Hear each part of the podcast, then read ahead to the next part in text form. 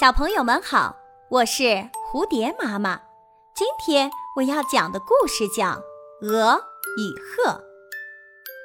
一天清晨，白鹅产下了一枚鹅蛋，椭圆形的鹅蛋又大又光滑。白鹅感到无比的骄傲和自豪，它兴高采烈地跑到附近的池塘里游泳。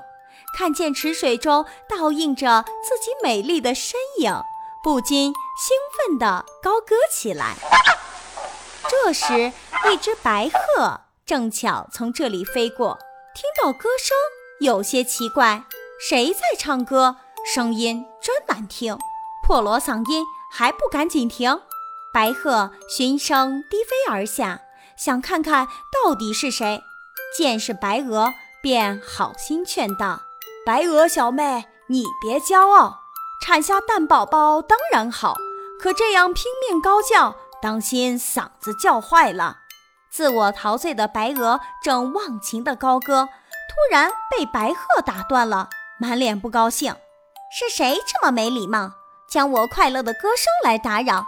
白鹅回过头来瞟了白鹤一眼，骄傲地说：“你可听说过我是大名鼎鼎的白鹅？”白鹤听了，点头笑了。白鹅更加得意了。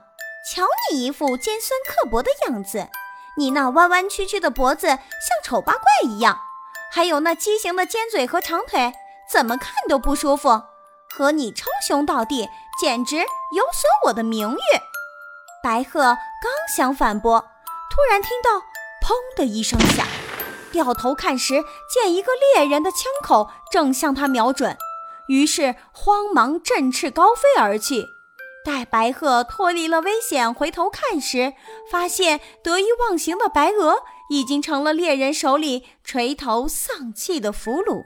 这个故事告诉我们，即使取得再好的成绩，立了再大的功劳，都不要得意忘形，要随时警惕可能发生的危险。好听的故事讲完了，欢迎点赞和收藏。